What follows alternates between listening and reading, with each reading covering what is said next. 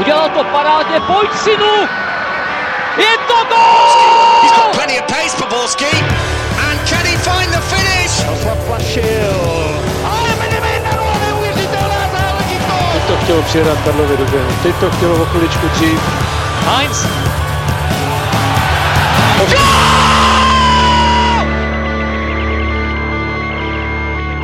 Dobrý den, milí posluchači. Podzim v první lize i v evropských pohárech je za námi.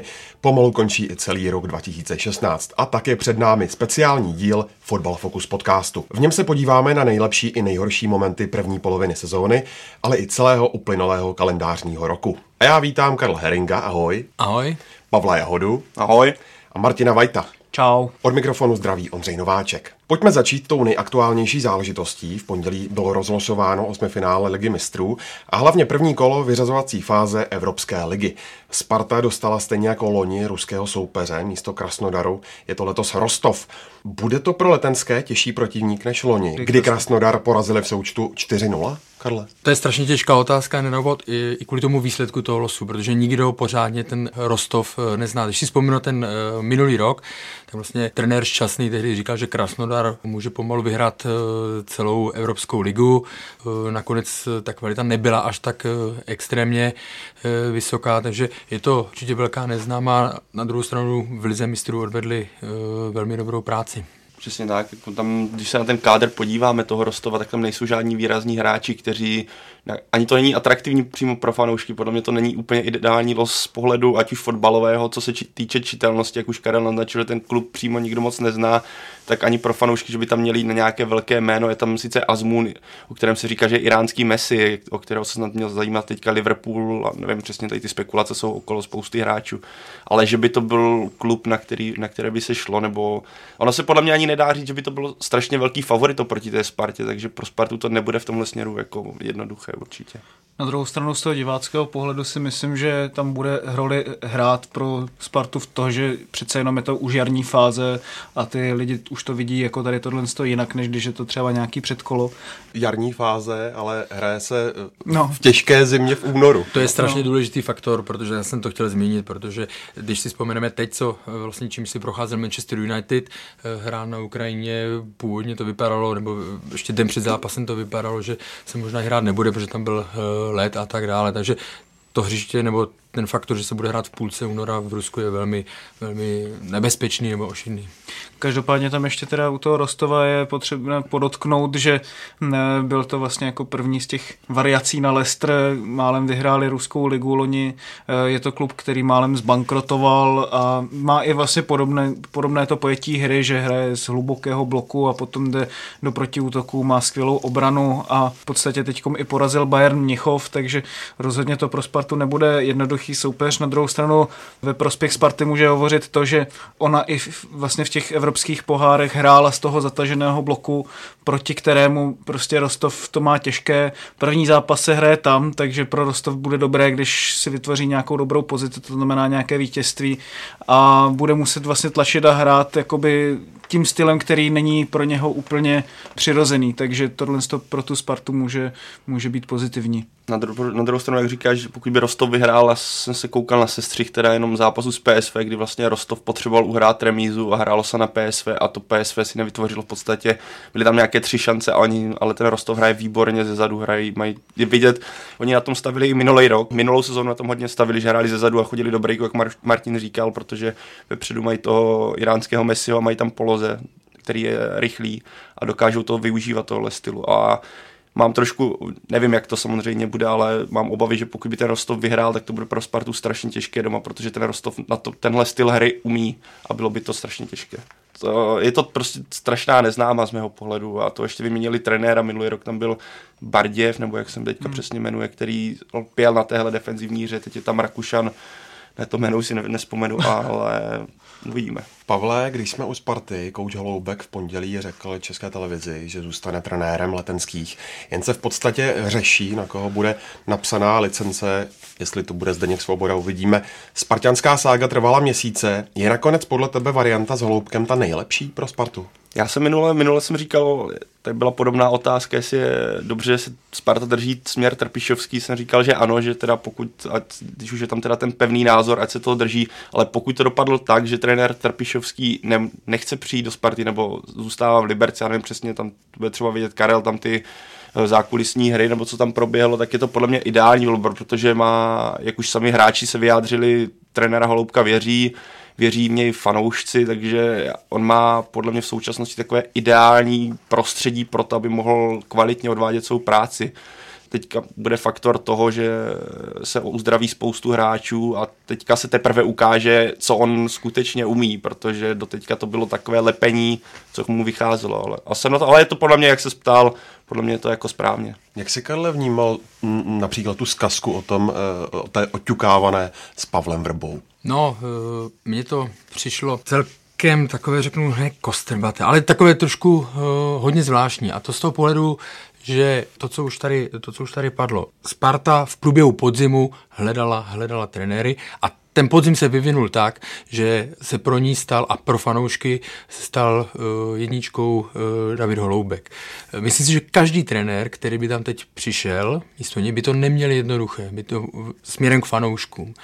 A tím spíš Pavel Vrba, který samozřejmě byť odvedl tady velký kus práce z Plzně a tak dále, hodně ovlivnil český fotbal, tak ta jeho pozice momentálně, nebo povězně velmi špatná, tak si myslím, navíc trénoval Plzeň. Já ani nevím, jestli on by opravdu do Sparty šel. Co se týká toho výběru, proč nakonec Sparta zvolila Davida Holoubka, pokud vím, tak v průběhu podzimu oni si samozřejmě zjišťovalo vedení, nebo sondovalo vedení jednotlivé věci, jak může ustát tlak, jak umí ustát tlak, co hra a tak dále. Vím, že tam, nebo jeden z těch otazníků byla ofenziva, protože, jak jsme viděli, oni tím, že měli opravdu velmi složité podmínky, spoustu zraněných hráčů, tak všechno vsadili, i v lize vsadili na defenzivu. Viděli jsme nízké procento držení míče a velmi nezvyklé na Spartu. Takže z tohoto pohledu oni čekali, jak se to převede do praxe ta ofenziva, to se dozvíme až na jaře, opravdu. Jak říká Pavel, o něm se uzdraví hráči a to bude pro něj velmi složité, protože tam už bude muset umět jednat s hvězdama a s oporama a bude muset vybrat jenom 11, to bude velmi složité pro něj. Pro mě je trochu nepochopitelné, že vlastně celou dobu čekali na tu ideální volbu, na toho Trpišovského, v podstatě komunikovali to takhle i do těch médií, nemyslím teďka oficiální cestou, ale těmi úniky prostě ještě před týdnem nebo před 2 se mluvilo o tom, že je to v podstatě na spadnutí tady tohle. A v momentě, kdy si vytvoříte tady ten manévrovací prostor, tak potom vlastně nechápu, že neuděláte vlastně 100% pro to, aby ta vaše volba přišla, protože i Trpišovský se tomu odchodu nebránil. Ale ve výsledku to vlastně uškodilo nejvíc Liberci, protože Sparta měla prostě štěstí, že tam byl Holoubek a že z té vlastně situace, která tam byla i s těmi zraněními, to nedokladlo mnohem hůř, protože i vlastně v tomhle světle by to se strany vedení vypadalo mnohem hůř, než vlastně jak to nakonec dopadlo. No. Já ještě k tomu, jestli můžu dodat, tak vlastně tam došlo k tomu rozporu, podle mě došlo ve chvíli, kdy Sparta věděla, že nechce Davida Holoubka odsunout do nějaké nižší role a samozřejmě pak se tam padala varianta super asistent a tak dále, ale upřímně na to se nedá jakoby spolehat nebo věřit. Ten trenér, pokud by tam byl Jindřich Trpišovský, tak on by samozřejmě rozhodoval v konečné fázi podle sebe. To znamená, tam si myslím, že takový ten ideální scénář pro někoho, vyrovnaná dvojce nebo super asistent v Reálu by podle mě nefungoval. Zůstaňme u Sparty, teď se na ní podívejme trochu v širším měřítku. Jak, Karle, je reálné to, že letenští letos vyhrají titul, o kterém před sezónou, zvláště po příchodech Tomáše Rosického a Václava Kadlece říkali, že ho prostě bezpodmínečně musí ovládnout? Budou to mít hodně složité, čímž asi neříkám žádnou novinku, protože bodové ztráty tam jsou a navíc oproti předchozím sezónám tam není jeden rival, jeden konkurent, ale jsou tam 2. Samozřejmě myslím tím Slávii. Zase Sparta jde do jara jako jediný tým s účastí v evropských pohárech. To znamená, bude v úvodu tříštit své síly na 2 soutěže. Pokud postoupí přes Rostov, bude se tam zase kumulovat únava a hlavně riziko zranění. To všechno, co známe z minulé sezony. Takže v tuhle chvíli samozřejmě uzdraví se jim opory. Předpokládám, že se uzdraví, že půjdou v mnohem větší síle. ale ta ztráta a ty další faktory nenasvědčuje tomu, že by v tuhle chvíli jejich šance na titul je nejmenší z těch 3 týmů. Já se na to ale moc těším, upřímně musím říct, že přes zimu teďkom tam bude spousta času, aby vlastně Sparta vypilovala takový ten styl hry, který David Holoubek chce hrát, přijdou zpátky zranění a musím říct, že to jaro vůbec jakoby vlastně z toho pohledu boje o titul pro mě bude fakt zajímavé, protože tam jsou 2-3 týmy, které jsou v nějaké fázi přestavby. Plzeň vlastně chce taky hrát takový ten rychlostní fotbal, Slavia už ho hraje to výborně, takže musím říct, že tohle to bude super a ze strany Sparty teda taky no. To bude ten faktor, o kterém už jsme se bavili, že se teprve ukáže, co ten David Holoubek umí. Já se na to skutečně těším, protože teďka kolem něho vznikla trochu taková ta bublina toho, řekněme, ideálního nebo trenéra ideálního do téhle situace, ale aby to právě po jaře nedopadlo tak, že v finále na něj bude plivat, co ten Holoubek udělal. Protože vlastně ve skutečnosti na něho nebyl tlak. Nebyl. Celou dobu těmi zraněními a tím, že vlastně v podstatě on byl, když to tak řeknu, jako s nadsázkou možná odstřel, protože vlastně jako bojoval samozřejmě o svoji pozici, ale nevypadalo to reálně, že jo? Takže v podstatě tam neměl co ztratit. On neměl dilemata, on nemusel dělat těžká rozhodnutí. Samozřejmě nikdo mu tu roli nezáviděl, spousta zkušenějších trenérů by si stěžovala, slyšeli bychom nářky. On, musím říct, že jeho vystupování v médiích bylo velmi, velmi sympatické. A suverénní. Takové suverénní, ale zároveň upřímné, že si za nic se neschovával, takže tohle určitě plusový bod. Já jenom bych se vrátil o pár let zpátky, když vlastně se vrátil do Sparty Jaroslav Hřebík a trenérem na jaro se stal Martin Hašek. Z mého pohledu Martin Hašek je talentovaný trenér a to, co předvádí teďka s Vlašimi, myslím si, že se brzo objeví zpátky v lize. Ale v té době, jako začínající trenér, byť měl nějaké zkušenosti, tak nebyl připravený na klub, jako je Sparta. A tady to vidím podobné riziko u Davida Holoubka, protože opravdu až přijde to jaro, až přijde ten obrovský tlak, tak to může, bude to pro něho něco zcela nového. Pojďme na západ. Plzeň je na tom v boji o 3. titul v řadě nejlépe, ale po 3. v řadě taky nijak nezářila v evropských pohárech. Dá se, Pavle, u Viktorky říct, že se přes změnu trenérů na západě Čech vlastně nic moc nemění? Když se na to tak podíváme, jako dá se říct, že ano, protože trenér Pivarník začal hrát jiné rozestavení chvíli, začal hrát 4-4-2, ale v současnosti poslední zápas se vrátil k tomu, že byl 4-2-3-1, klasické pro Plzeň. A potom, když se podíváme na výsledkově na to, Plzeň v lize válí dál, protože ty kluci už jsou na to zvyklí, je tady faktor zkušenosti a nějakého umu, která prostě v lize funguje. A když se podíváme do Evropy, tak to Plzni nevychází, druhý rok po sobě snad nepostoupila a tenhle rok si myslím, že postoupit měla v té skupině, která tam byla. A je tam podle mě vidět krásně to, že ten kádr je prostě na ligu dobrý, ale na Evropu nedostatečný, není tam žádný rozdílový hráč, mě tam v současnosti chybí nějaký hráč, 2 nebo prostě 1 klidně, který by to dokázal nějak vzít na sebe a něco tam udělal navíc. Mě v současné Plzni tam nikoho takového nevidím a to je podle mě jeden z faktorů, proč ani trenér Pivarník s tím nic nedokáže udělat. Mně tam přijde, že tam ani moc nechybí jako rozdílový hráč, jako nějaká souhra v té záloze. Tohle mně přijde jako hrozně důležitý, že oni se vlastně snaží to táhnout přes nějaké ty hráče, od kterých čekají, že by měli být rozdílový. Na těch krajích hřiště čekají, že tam udělají nějakou situaci 1 na 1, buď to vyjde nebo nevyjde, ale je to takové, mně to přijde trošku na náhodu tady tohle. A v tomhle si myslím, že se ta Plzeň vlastně moc nemění jako od těch posledních let. Myslím si, že trenér Pivarník tam vlastně zatím, za těch pár měsíců, co tam je, nebyl schopný dát až takové změny, které třeba by přiblížily ten jeho styl, prostě co praktikoval v Bohemce. Já s tím naprosto souhlasím, ať už co se týká absence rozdílového hráče. Pro mě Plzeň v průběhu podzimu působila tak, že jako bych narysoval prostě úzečku úplně rovno a nikdo z nich tam nevyčníval. Jo? Pro mě to bylo takové až řekněme fádní. A co se týká té hry, když se bavíme o tom, že bude velmi důležitá zimní pauza pro Spartu a pro Davida Holoubka, je to stejné pro Romana Pivarníka, protože on v létě, nebo on říkal během podzimu, že neměl tolik času na to, aby naučil tým hrát podle jeho představ. To znamená, teď na to bude mít čas a na jaře už by s tím vlastně tady ty alibi už nemůže použít. Pro mě ten zásadní problém, pokud to tak můžu nazvat, byť Plzeň vede ligu, ale proč třeba v Evropě nehraje tak, jak by měla, týká se těch změn častých v Plzni. Pořád je to tým, který vyhrává ligu a stejně se tam po roce mění trenéři. Já jsem právě, nebo že ti do toho skáču, já jsem právě zvědavý, koho v zimě Plzeň přivede, protože v létě došel vlastně, kromě Zemana přišel Kaček, který v zimě odejde, protože tam nastaly nějaké vnitřní problémy asi v jeho přístupu a osobně čekám, jestli Plzeň nepřivede nějakého stopera, protože kdykoliv Roman Hubník vypadl ze stavy, tak Viktorka měla obrovské problémy ve hře dozadu a to, já nevím ty statistiky, ale co zápas bez Romana Hubníka, to nějaká Minela, to strašné výkony směrem dozadu. Tady si myslím, že je hrozně důležitý, že Plzeň vlastně nemá zas tak moc odkud brát a to je podle mě daný hlavně tím, že když se podíváme do těch minulých let, kdy Plzeň hlavně bojovala o titul jenom se Spartou, tak tam vlastně nebyl nějaký třetí klub, který by dokázal stáhnout někoho, koho by chtěla Plzeň. A teď je to Slavie. Teď je to Slavie, která má i strašně silnou lavičku.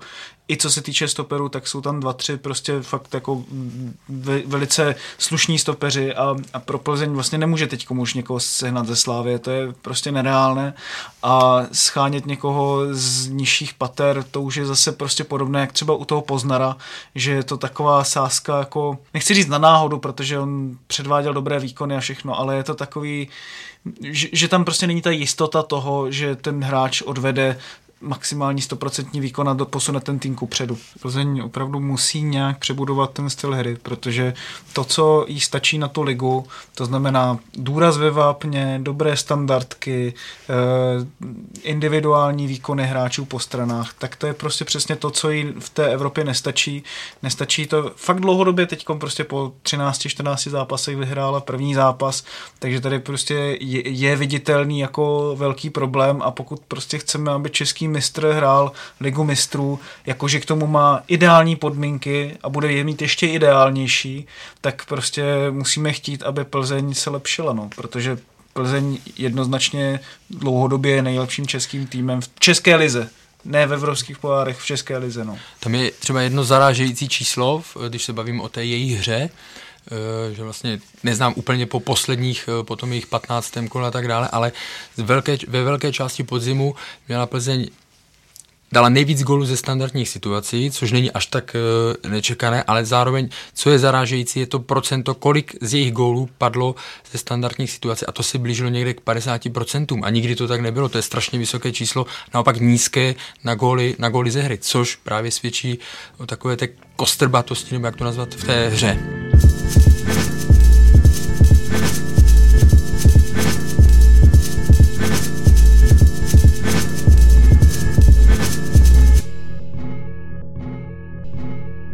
Nakousili Slávy a bavili jsme se o ní taky minulý týden, tak teď možná jen v krátkosti otázka na všechny z vás.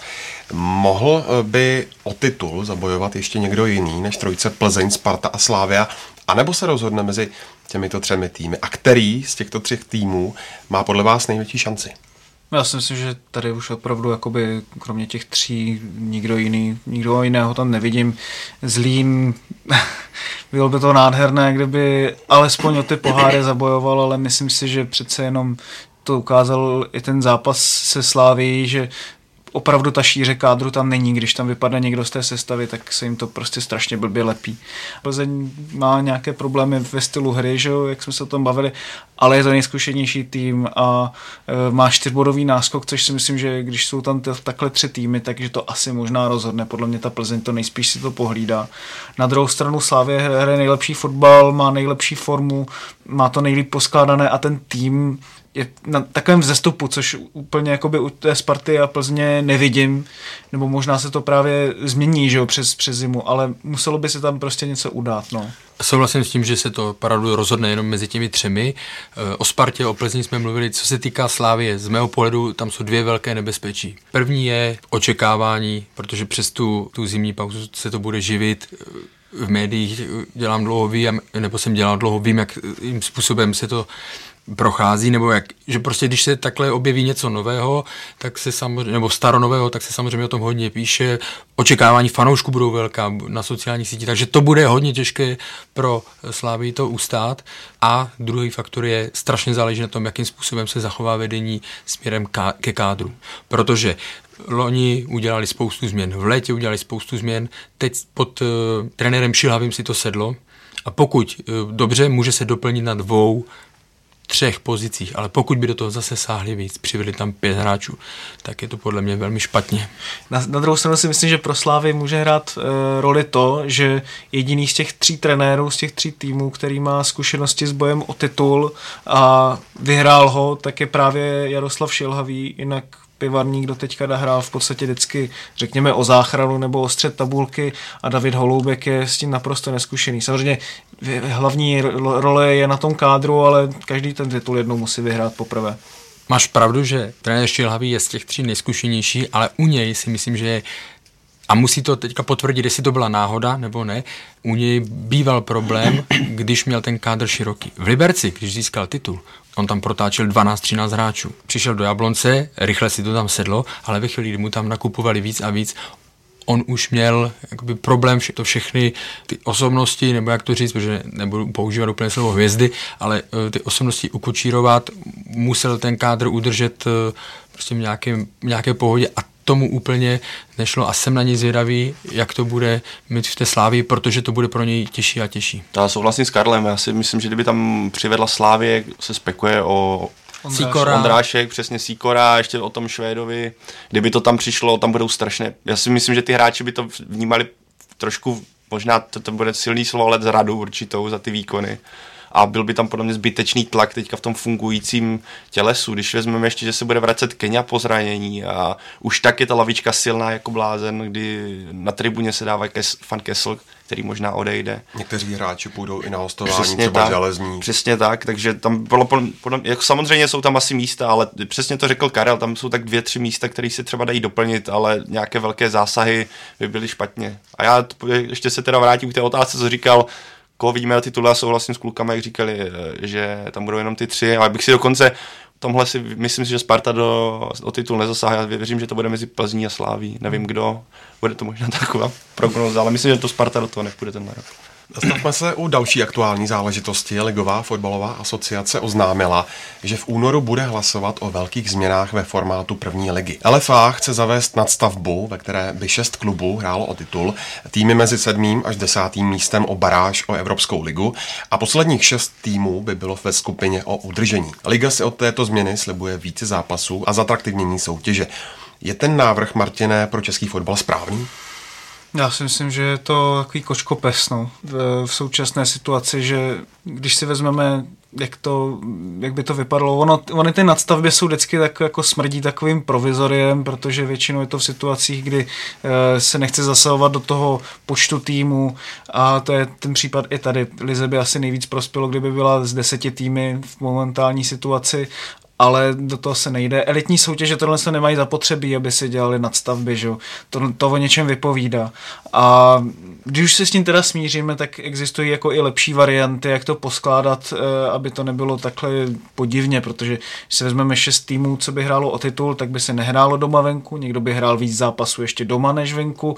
Samozřejmě, že si to ty týmy vybojují, ale je to prostě zase další nějaký zásah do té regulérnosti soutěže.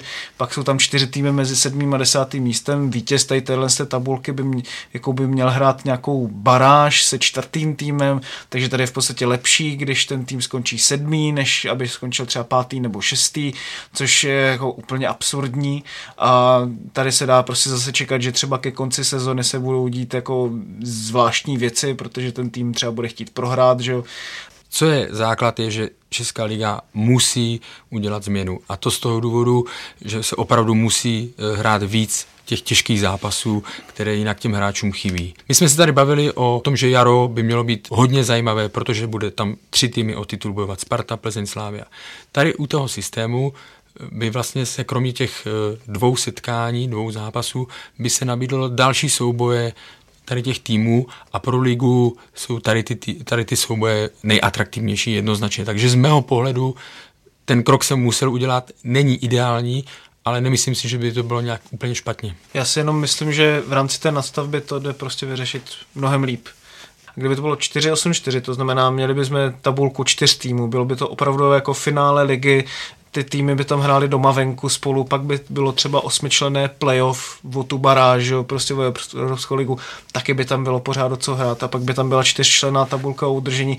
Já si přesně myslím, že ta nadstava by měla být jenom jako takový to završení, prostě to, co je na těch 30 zápasů, nějakých 5-6, ve kterých by se to rozhodlo a které by i tomu závěru ligy dali jakýsi smysl prostě pro ty týmy ve středu tabulky, protože když se podíváme jako na loňskou sezónu, jak vypadly poslední zápasy o záchranu, kdy Příbram, Jablonec, jsme tam měli setkání funkcionářů na hřišti, pak Sigma smetla Teplice 6-0, tak prostě by bylo lepší, kdyby se ty týmy rozdaly mezi sebou právě v takovéhle čtyřčlenné nastavě, kdyby se přinesly ty body. Ty jsi o tom psal i blog na web čtsport.cz, takže si můžou posluchači přečíst. Podívejme se teď podrobněji na celou první ligu a budu se ptát vás všech tří. Co vás, kluci, ať už je to nějaký hráč, klub, trenér anebo fenomén, na podzim pozitivně překvapilo nejvíc? Mě teda asi nejvíc pozitivně překvapili, dejme tomu, rozhodčí, protože zatím jako si myslím, že jsem tam neviděl žádný něco, co by se dalo nazvat zářezem nebo podobně. Pokud tam byly nějaké velké chyby, tak velké chyby se dějí všude a nemyslím si, že to v té naší lize bylo tak markantní. Druhá věc je potom jsou výkony Zlína, které i kdyby se Zlín nedostal do evropských pohárů, neříkám vůbec jako vyhrál ligu, tak si myslím, že je pozitivní vidět, že i na té úrovni jaksi outsidera nebo nějakého týmu ze středu tabulky je možné podávat vynikající výkony a ten tým nějakým způsobem stavět dobře a myslím si, že ze strany vedení to ve Zlíně dělají momentálně velice dobře. No pak se samozřejmě dá vzít pozitivně to rozšíření boje o titul, kdy tam zapadla Slavia. Pozitivně, že mě zaujalo, jak začala šlapat po trenérem Šilhavým, kdy on dal ten tým dokupy a ze Slavie, která na začátku sezóny kulhala, se stal aspirant na titul. Co naopak negativního vám vytanulo na mysl? Návštěva Boleslavy, která hrála o první místo, ale tak to už je dlouhodobý, ale je to stále smutné, když tým hraje o první místo na soupeři ze špičky tabulky přijde o 3000 lidí a teda podle zápisu 3000 reálně, nevím kolik tam je, to je smutný. Jo no, myslím si, že to jsou potom takový ty dlouhodobější věci, nebylo to podle mě jako něco takového, co by vyloženě ten podzim mě štalo. Negativní je to, že na to, jako jaké tady přišly velké posily do českého fotbalu, nebo jako velké posily byly prezentovány, tak vlastně ani jedna se v podstatě zatím během toho podzimu neprosadila. A to už, ať se bavíme o Rosickém, Kadlecovi, Kačem, Fankeslovi. A jako samozřejmě často to není jako jejich vina, někdy jsou to zranění a podobně. Dostali jsme se tedy k posilám, která pro vás byla nejhorší a nejlepší. Pro mě nejlepší asi byl Jaroslav Karavajev a jenom z mého pohledu to svědčí to, když jsme řešili, nebo když se obecně řešilo přestupová politika Sparty, tak vlastně hledali pravýho beka, hledali ho v druhé Bundeslize, v minulé sezóně, hledali ho všude možně a najednou jsme si říkali, proč vlastně nehledají hráče v lize, kterého už měli před očima rok, vidí, jak hraje a tak dále. On vlastně přišel s ročním zpožděním do té Sparty, ale velmi konstantní výkony, velmi dobře se tam zapracoval. Mně se líbil Hromada, zvlášť na začátku sezóny, tam opravdu byl takovým novým svěžím vítrem v té hře Plzně, i to, jako jakým způsobem se projevoval na hřišti. Výborný příchod samozřejmě taky byl Gadeu do Slávie, který tam vlastně skvělý v té defenzivní části hry a vyhrává strašně moc soubojů, takže tam si myslím, že tady Slávě taky vlastně vybrala dobře. Výborný krok udělal Zlín, když si převedl Harise Harbu z Jihlavy, který chvíli uvadl trochu a teďka se vrátil do Zlína, šel do Zlína a neuvěřitelně obživl, takže to bylo taky určitě krok upředu. Když jsme u Zlína, který tým kromě něj nejvíce předčil vaše očekávání? Karviná rozhodně, protože myslím si, že Nováček s takovými neúplně ideálními ekonomickými podmínkami, aby byl po podzimu 7. v tabulce, dával spoustu gólů a předváděl zábavný fotbal, tak to si myslím, že vlastně asi úplně všechno, co si fanoušci v Karviné mohli přát. Které týmy naopak podle vás nejspíš spadnou? Teď, když řeknu 3-2-1 start, tak všichni řekneme Příbram. No, ale myslím si, že opravdu, že tentokrát už se z toho nezvednou. I celkově ten klub na mě teď dělá, že to tam nefunguje tak, jak by mělo. Je to takové divné. To, co dělali za doplňování hráčů v létě, to bylo ve stylu ten je volný, tak ho vezmeme, zkusíme, uvidíme. Jo. Takže Příbram si myslím, že ano. Jihlava bude určitě mít velmi těžké jaro. Hradec taky. To už je teď jako spíš jenom souboj, jako jestli Jihlava nebo asi nejspíš Hradec. Podle mě asi to bude Hradec, na který to padne, protože přece jenom asi mají výborného trenéra, co jsem slyšel, ale není to tam úplně ideální z hlediska hráčského kádru. Myslím si, že Jihlava tam přece jenom má trochu víc individualit a taky větší zkušenosti s bojem o záchranu a taky lepší zázemí tady v tomhle tom světě. No, samozřejmě Brno se musí jako zvednout, jestli do toho nechce zabřednout opět, protože ten podzim, co se bodů týče, nebyl vůbec ideální. No. Který zápas podzimu vás nejvíc bavil? Mě bavily hodně zápasy Slávie na konci toho podzimu. Zápas Mladou Boleslaví, to byla šance za šancí na obou stranách. S Duklou to byl, co hráli vlastně na Julisce, výborná atmosféra divácká. Myslím si, že i mnohem techničtější styl fotbalu, Dukla taky hrála výborně, takže si myslím, že tady tenhle zápasy, potom ten zápas Plzně se Zlínem, ten byl taky super, derby Sparta Slavia, takže tady tyhle. Já musím říct, že po dlouhé době se mi líbilo derby, protože mělo několik opravdu zajímavých příběhů, když si vezmeme ten průběh, že Slavia přišla brzo, o Milana Škodu přišel Mešanovič, nedal penaltu. V druhé půli, kdy ta Slavia byla jednoznačně lepší, tak jsem si pořád říkal, že těch zápasů, kdy Slavia byla lepší, ale nedokázala to furt proměnit a pak Sparta udeřila ze standardky, bylo taky spousta, tak jsem si furt říkal, jestli se to Spartě podaří nebo ne, ale opravdu Slavia v tu chvíli, byl to její den a vyhrála naprosto zaslouženě, ale ten zápas mě hodně bavil, i protože měl spoustu těch příběhů. No už další zápas asi nevytáhnu z hlavy. Tak já ti poradím, mně se strašně líbilo utkání Bohemian s Mladá Boleslav. To byla jízda, to byl fakt mazec. Mně se líbilo utkání Bohemian s Plzeň. Který gól českého týmu, ať už v lize poháru, v evropských pohárech, nebo v reprezentaci vám na podzim utkvěl v paměti nejvíc? Tak z reprezentací jich moc nebylo teda. Já si myslím, že gól z půlky Milana Havla v zápase Bohemky s Brnem byl jeden z těch nejlepších. Potom taky Plzeň tam měla dva výborné voleje z rohů. Myslím si, že to byl Kopic a taky Hromada. Parádní trefa byla Karavajeva proti Jihlavě. Tak přes 3 hráče se dokázal prosadit a poslal tam bombu. Já než mi to někdo vyžere, tak lob Milana Škody teďka v nedávné době. Strašně mě mrzelo, že v tom kole se nepodařilo i bráchovi Milana Škody dát ten samý gol, protože to už bylo opravdu unikátní.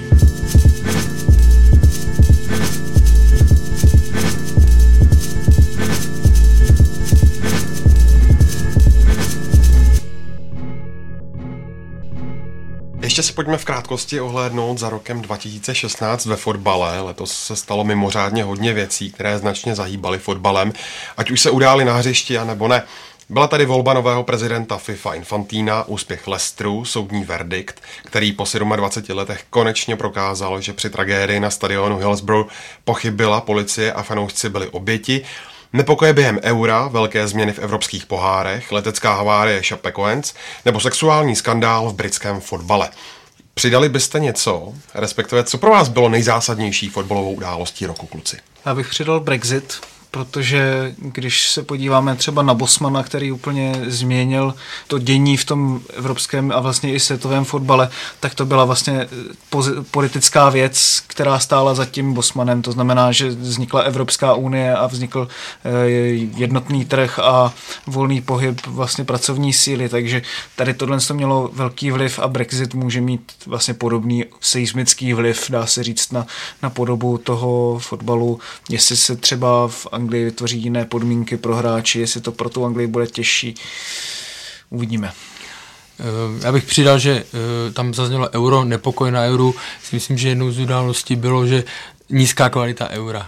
Jo, tam se to hodně projevilo, to, byť tam byly příběhy jako Island, Wales a ty týmy by si to i v tom starém systému 16 členem uhráli ten postup, to znamená nebyli tam jakoby náhodou, ale jinak celkově ta kvalita kvůli tomu systému, kdy když prohrajete první zápas, ani v tom druhém vás nenutí nic hrát dopředu, hrajete na remízu, protože zkusíte v tom rozhodnout až v tom třetím. Takže a je to zajímavé i při současné diskuzi o tom, jestli rozšířit mistrovství světa na 48 týmů. Hmm. Ale pro mě osobně, protože mám blízko k Liverpoolu, tak pro mě osobně třeba opravdu jedna z největších událostí bylo ten verdikt, kdy bylo vlastně učiněno spravedlnosti zadost a kdy byli ti fanoušci, ty oběti té tragédie v Hillsborough zproštěny jakéhokoliv obvinění, že si za to mohli sami, protože když vidíte ty příběhy těch lidí, kteří 25, 26 let bojovali o očištění svých dětí. Trevor Hicks je člověk, který tam ztratil obě dvě dcery. Já jsem teď byl v Liverpoolu v neděli na fotbale, vždycky se tam zastavím u toho pomníku a když znovu čtete ta jména, ten věk těch obětí, tak vám to vežene slzy do očí. Trevor Hicks přišel o obě dcery, rozpadlo se mu manželství, takže to jsou opravdu osobní tragédie a pro ně to muselo být něco neskutečného, že se konečně dočkali. Taky něco v britském fotbalu, to je ten sexuální skandál, ten si myslím, že to je obří věc, pořád to bobtná, podle mě už je to opravdu v takové té fázi, kdy to něco podobného, nebo nějaké takovéhle sexuální zneužívání, nebo nějaké takové náznaky toho zažíval v podstatě každý druhý. Teď jsem četl výborný článek Jamieho Jacksona, bývalého mládežnického hráče Southamptonu, dneska novináře Guardianu, který v podstatě tam právě o těchhle z těch náznacích mluvil o svém trenérovi, který je právě spojovaný tady s touhle s tou kauzou celou. Jsou tam fakt jako desítky a další desítky týmů, které jsou zasažený. Myslím si, že už je to taková kulturní záležitost, která bohužel se tam nese a teď samozřejmě otázka, jestli je to jenom tady v britském fotbale, nebo jestli je to i jinde na světě, to znamená třeba i u nás, jakým způsobem je to prostě specifická věc, nebo jestli je to jenom o tom, že ten britský tisk je natolik dobrý, že se akorát tímhle věcem prostě věnuje víc. No. Takže to si myslím, že rozhodně je nějaká věc, která bude otřásat ještě dlouho, pokud se teda bavíme o těch zásadních věcech. Ty rozměry jsou opravdu děsivé, oni už to teď nazývají historickým vlastně skandálem a bude se to určitě hodně dlouho řešit a přesně jak jsi řekl, jeden z těch výstupů je, asi se to neděje, takové věci, jenom v Anglii nebo jenom ve Velké Británii. Zastavme se u Leicesteru, jehož úspěch napodobili i další provinční kluby po celé Evropě. Finskou ligu ovládl provinční klub IFK Mariehamn, Rostovu jen o kousek unikl titul v Rusku, izraelskou ligu zase po 40 letech vyhrál Hapoel Berševa, který se utkal i se Spartou v Evropské lize. Skvěle se daří Zlínu, jak už jsme říkali, dá se zmínit i velký úspěch Chapecoense v Brazílii. Dá se říct, že jsou tyhle úspěchy ovlivněné právě Leicesterem, a nebo tady úspěchy outsiderů, kteří to dotáhli k titulu, byli vždycky, jenom dnes mají atraktivnější přídomek. Karle. No, samozřejmě, že ten Leicester byl nejvíc skloňovaný, může inspirovat v tom, že se to dokáže zvládnout i v tak těžké soutěži, jako je Premier League.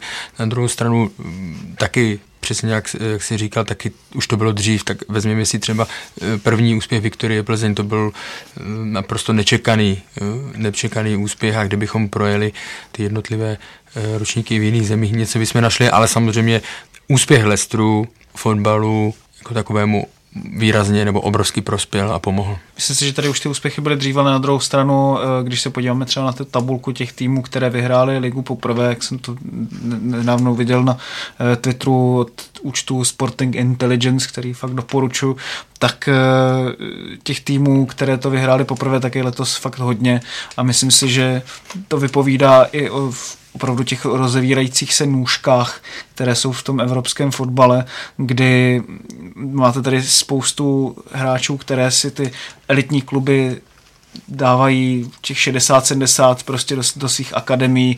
Ty hráči v podstatě jsou zvyklí na ten jeden typ fotbalu. Už se to i celý ten fotbal tak jako hodně posunul vzhledem k té poziční kombinačnímu stylu hry. A myslím si, že právě ten úspěch outsiderů dokumentuje to, že ty týmy zapomněly na to, jaké je to hrát proti těm ultradefenzivním týmům, bojovným hráčům, na těžkých hřištích a podobně. Takže myslím si, že tohle to hodně ovlivnilo to, že těm outsiderům se loni i myslím si letos do jisté míry hodně dařilo. Pavle, ty často mluvíš o tom, že ti vadí, jak moc je fotbal zkomercionalizovaný, ale týmy jako Real, Barcelona nebo Bayern mají nejlepší hráče a hrají krásný fotbal. Na druhé straně jsou tady outsidři, kteří jsou laděni spíše defenzivně, tak co z toho je ti sympatičtější? Tak samozřejmě člověk se rád podívá na Real s Barcelonou a na souboje elitních týmů, ale já to spíš mě vadí. Teďka jsem viděl, o víkendu hrála Benfica a odcházeli snad ze hřiště nebo přišli na hřiště a museli projít přes v podstatě nainstalovanou jakoby přepážku na letišti a to mně přijde strašně moc a já chápu, že fotbal v současnosti je biznis a je potřeba na něho sypat peníze, protože platy jsou takové a dává se do toho obrovské peníze, které se ani nedokáže člověk představit, ale tohle se mi prostě na tom nelíbí a jestli nedokážu říct, je lepší. Samozřejmě úspěch Leicesteru, o tom se bude mluvit ještě dlouho a bude to vzor, jak už se tady bavil, pro spoustu týmů, ale jako abych hanil, že Real s Barcelonou kupují hráče a hrají takový fotbal jako to ne. Já to jako chápu, ale nelíbí se mi to, co jsem teďka naznačil na té Benfice, cože se dějí takovéhle věci. No. Mě mrzí, že se z toho vytrácí to, co je základní u fotbalu, vášeň. Že se do toho dostáváme opravdu, že je to v první řadě biznis a že je to takové, jako, že to je jako stroje prostě. A naopak právě zase, už jsme několikrát zmiňovali Leicester a to bylo takový ten čistý krystalický úspěch té vášně a toho zaujetí pro sport. Jo, hráč Vardy, že jo, před 5 lety, 5. liga, teď prostě, a on sám říkal, my jsme si prošli ulici, my jsme si prošli dospělým fotbalem od nejnižšího stupně, my nejsme výrobek z továrny, které vytvářejí mládežnické akademie. V Německu mají spoustu záložníků, ale nemají, hledají útočníky. Nejlepší útočníci na světě momentálně pochází z Jižní Ameriky a jsou to ty hráči, kteří tam nevyrůstají v dokonalých podmínkách, ale právě, že se musí na těch ulicích, v těch svých klubech, musí se otlouct a tak dále. Takže z mého pohledu se vytrácí vášeň, proto byl jsem teď o víkendu v Anglii na 3 fotbalech a ta atmosféra, když ji porovnám s atmosférou před 10 lety, se mění a mění se k horšímu. I v Anglii už je to mnohem tišší, než to bývalo a to mě strašně mrzí. To bude za chvilku takové jako do divadla, bude tam chodit jenom smetánka, která bude za chvilku chodit. Dřív se teda chodilo v oblecích, ale stejně byla atmosféra, i kdyby to fandila kotel, že jo, co v časnosti, a za chvilku se bude chodit v oblecích a budou všichni jenom dělat takový a takhle. A na to, co se tady tohle, jako, že se vytrácí vášeň, mě přijde, že se vytrácí takový ten chtíč něco vyhrát, že to prostě už ti fotbalisti berou jako práci, ne jako, že proč tolik lidí odejde do Číny kvůli penězům. Jako, já chápu, že hodně lidí, to jsou většinou třeba Jihoameričané nebo hráči hodně z Afriky, takže jak už tady Karel naznačil, že třeba pochází nějakých nižších vrstev, takže neměli tak bohaté mládí, chcou si vydělat a dětem, aby měli spokojený život. Ale trošku mě mrzí, že a beru tou těch hráčů, co třeba už končí kariéru a chcou si ještě vydělat navíc, ale když odejde hráč v produktivním věku, který třeba ještě nic nevyhrál, že má tituly a má na tom, je v týmu, kde na to má a odejde, mi přijde tak hodně smutné, no, je tenhle trend. No, ono se teď lehce kritizuje, když člověk nikdy nepoznal, jaké je to dostávat 150 000 liber na účet a jaká je ta možnost brát 300 000 liber, jo, týdně. No. A to už se zase vracíme k tomu, k té současné změně v tom fotbale. Kdysi hráči juniorských týmů, a teď beru anglický fotbal samozřejmě, rezervních týmů, brali minimum. Teď už mají plat takový, že si kupují auta a trošku je to může svést z té motivace, z toho hladu, z té vášně. To je pro mě problém toho přísunu těch peněz, obrovských peněz do fotbalu. No už taky to není podle mě taková ta parta, že se dřív chodilo po zápase, že se šlo na pivo 15 týmů, lidí z týmu, teďka podle mě už taky, a to někdo zmiňoval, že třeba v Anglii není úplně vřelý takhle, že prostě fungují, je to prostě práce, jdete do práce, vracíte se z práce, jedete si svůj soukromý život. Když to vezme, když to hrál fotbal nebo jakýkoliv sport, není nějaká mládežnických, a vždycky je ta parta, která drží pospolu a to je taková věc, která vás žene v podstatě do toho sportu. Když jsme u toho driveu, jak byste mimochodem zhodnotili na celý rok působení Gianniho Infantina v čele FIFA? Myslím si, že ty změny nejsou nějaké obří, tak samozřejmě byly tam nějaké reformy schválené. Nehodnotím určitě pozitivně snahu měnit formát mistrovství světa. Myslím si, že to úplně může zdehonestovat vlastně největší fotbalový svátek a směrem jenom kvůli tomu, že prostě chtějí vydělat ještě víc peněz, než by vlastně vydělávali stejně, a FIFA překypuje obřími rezervami a nemá v podstatě žádný důvod, aby tady tohle dělala, než prostě politický a než někomu jako učinit za dobře, a tohle mi přijde vlastně zbytečný. Jednoznačně z toho vyplývá opravdu záměr finančního profitu, nic víc. Nemůže ten svátek devalvovat už jenom pořádání mistrovství světa za 2 roky v Rusku? Při zveřejnění McLarenovy zprávy například. No, to samozřejmě. No. Já si myslím, že máslo na hlavě mají Rusové, ale tady v tomhle tom má máslo na hlavě celý fotbal, protože když se podíváme na přístup fotbalu k dopingu, tak je to opravdu směšné. Jestli se tady bavíme o úspěchu Leicesteru, a tak prostě vidíme, že ty hráči v 90. minutě jeli jako v první minutě, což už renomovaní doktoři říkají, že už to je divné, že celou sezónu nebyli zranění, že najednou teďkom jako letos vylétli. Dost to bylo prostě o těch fyzických věcech. Já nechci podsouvat, že Leicester to vyhrál kvůli dopingu, ale prostě když máte v celém skotském fotbale za celou sezónu se provedou, já nevím, 1 test za měsíc, tak co na to mají říct prostě cyklisté, kteří mají biologické pasy a navíc se v tom sportu pohybuje mnohem méně peněz. To je naprosto, já si myslím, že tohle by ten fotbal totálně už položilo, kdyby se něco takového provalilo. To je moje jako dlouhodobá věc, co mě na tom fotbalu štve, že je to strašně pokrytecký vůči ostatním sportům, a to, jestli to bude v Rusku, nebo v Kataru, nebo ve Spojených státech, tak tady těchto z těch věcech ve spojitosti s tou McLarenovou zprávou vlastně nic moc nemění. Blížíme se k úplnému závěru. Co byste fotbalu popřáli do nového roku? Více vášně. Více Leicesterů. Tak jo, tak to je z dnešního Fotbal Focus podcastu vše. Děkuji dnešním hostům, že se stavili, a s vámi, milí posluchači, se uslyšíme zase po novém roce. Jako vždy nás do té doby najdete na webu čtsport.cz a kromě toho taky vždycky v malém předstihu a samozřejmě zdarma na Soundcloudu, iTunes a v dalších podcastových aplikacích. Pokud se vám Fotbal Focus podcast líbí, budeme rádi za jakékoliv připomínky, ohlasy a náměty. Přejeme vám hezké svátky a mějte se hezky.